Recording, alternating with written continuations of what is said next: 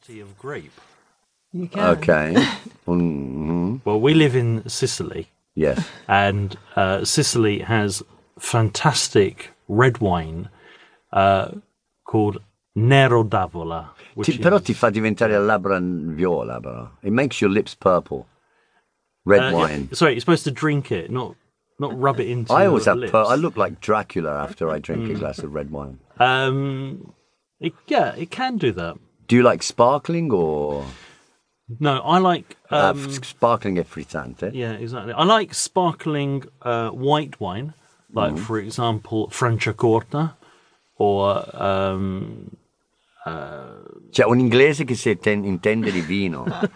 I've never. m- It's like per me è arabo sti cose, ma Yeah. No, I like I like um uh that's a very good question, isn't it? In in Italian, when you have wine which is not sparkling, uh it's usually called fermo, Hmm. isn't it? But uh usually for wine, uh you only describe it um if it is sparkling. Yes. So you don't say still wine. For example, No. for water, you can have still water, which is acqua uh, naturale. ma adesso ti frego. I know why it's called fermo. Do you know why? Why is that? No.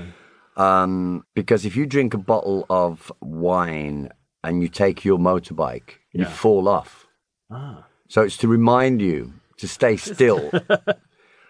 No, allora ridiamo perché io purtroppo ho fatto un bicchiere di vino e poi sono caduto dal moto e mi sono spaccato il braccio. You broke. your- Infatti poi ho fatto uno spettacolo quella sera a Memphis and I said uh, ascoltate, fa- fate il vino buonissimo, però dovete avvisare che dopo un bottiglio di vino il moto non va più.